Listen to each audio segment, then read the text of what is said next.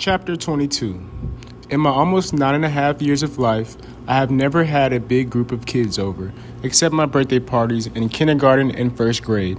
In my book, these do not count.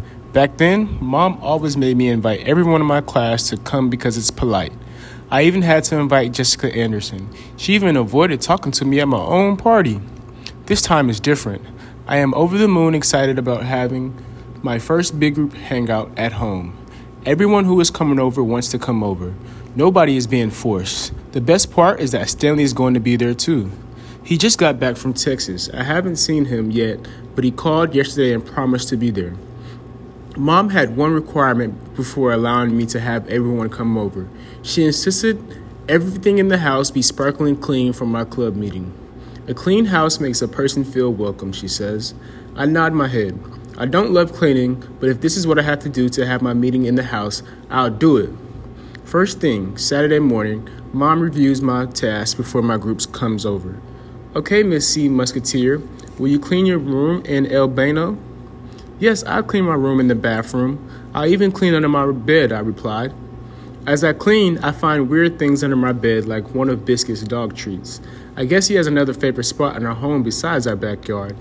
By the time I'm done cleaning, Nick comes down for breakfast. He still has a blanket wrapped around him. He drapes himself with the blanket whenever he is sleepy. I could hear you two giggling earlier, says Nick, mumbling. Nick slumps over the couch. I'm still a little hurt when I think about the cleanup day. I've been sort of ignoring him. It's been e- easy since he's been at work, but then I think about what mom said, and I decided to give it a try. I walk over to him. Nick, could you help me with my club? What club? he asked drowsily. My feelings are hurt, but at least he's listening to me. My savings, the Oceans Club. The kids from the beach cleanup. Me, plus Stanley, and Jenny have started a club called the Sea Musketeers. We want to raise money to save the oceans. I showed him the pledge I designed. It has all the signatures from camp. This looks great, he says, handing it back to me. Our first meeting is today. Will you come? Oh, he rubs his eyes. I'm going to hang out with my friend from work today, but I'll be an unofficial member, okay? I frown a little. Nick notices that I let, let down. What if I'm your club mentor? That's even better than a member. I can help you with ideas. All the best companies have a mentor. I smile a little and shrug. I'll take that as a yes. Now pour me a glass of chocolate milk and we'll get started. Turns out Nick is a pretty good mentor. On the Marine Mammal Center website, he finds a way for the group to create its own fundraising page. We decided that's who we were going to donate our bake sale money to. With mom's permission, we create a page. After breakfast, Nick goes back to his room. That's okay with me too, because as soon as there is a knock on the door, it's Stanley. Howdy, Stella. I'm here for our meeting. Her skin is tan from all the time spent outdoors in Texas. I gave him a hug even though his hands are filled. In one hand, he has a box of his M&M cookies. Mom and I thought that I might need them since I am meeting new kids, he grins. In the other, he is carrying a new book entitled 50 Ways to Save the Ocean. On the back, it has in big letters Clean, Protect, Conserve, and Enjoy. Our magnificent oceans. That's for our meeting, he says. I've been doing my own research too. I also have a crowd pleasing, pleasing joke.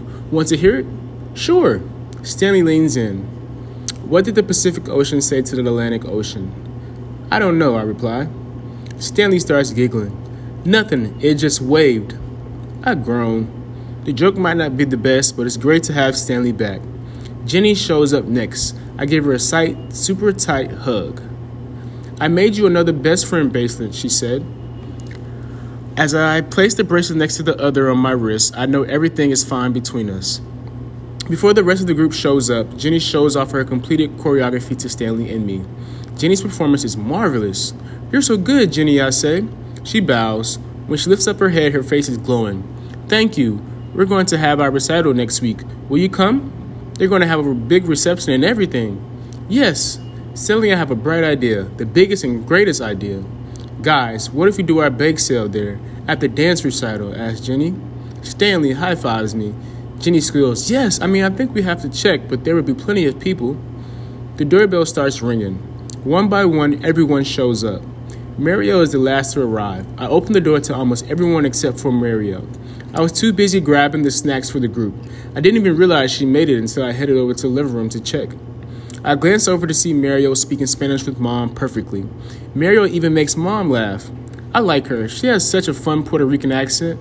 Mom whispers to me when I enter the living room. I feel a little roja, but this time it's jealousy. I envy that Mario can speak Spanish so well with my mom. She even tells her jokes that make her laugh. The only time mom laughs when I speak in Spanish is when I've made a cute mistake. Then I realized maybe if I had tried to speak some Spanish with Mario, I might have learned more about her. Like I never knew Mario was Puerto Rican, and I was with her all week. I just never bothered to ask. Her questions like, Where are you from? or What's your favorite color? I was just intimidated and concerned about myself to try. Mario is inspecting our home. She picks up my new alebrije from Oaxaca. It's in the shape of a giraffe and bird. I'll walk up to her as she studies all the patterns. Hi, the meeting is up in my room. What's this? I like it, asks Mario as she touches the wing. It's an alebrije. It's from Mexico. It's a fantastic creature that is supposed to be a guide for people in the afterlife. That's cool, she smiles, putting it down. My mom says you're from Puerto Rico, I ask. Yep, well, my family is. My parents moved to Miami before they had me. I was born there. Cool. Then there's this long pause. I'm not sure what else to ask her right now, and the club is waiting. Well, let's go to the meeting, I reply. Mario follows me up to my room and we launch our first meeting. Logan begins by asking everyone if they agree on the name Sea Musketeers for the group. We get five yeses and one gigantic awesome from Stanley. Now that, now that that's settled, I continue. We might have the perfect location for our bake sale Jenny's Dance Recital. It's one of the largest dance camps in the city, and many people will be there too, add Jenny proudly. Great idea, says Kristen. Should we have anything else at the bake sale besides the pledge? says asks Stanley. I see that he has no problem fitting in. Like usual, he just handed out his M&M cookie. As I picked up a cookie, I began to feel a little nervous. I don't have anything else to add. I'm out of new ideas for my group already. I regret hosting the club at my casa. I can't sneak away from my own house. That reminds me, says Christian. My sister starts a blog page with the pledge. Suddenly I have something to add. Wait, I have a fundraising page too. My brother Nick helped me set it up. I reply, I exhale. I guess I do have to offer more to the group. Perfect. Let's look at them both, says Logan. I feel relieved. Mom brings up the laptop so we can look at the pages. Everyone gives feedback, everyone except for Mario. She's too busy studying my new tote bag handed on my door.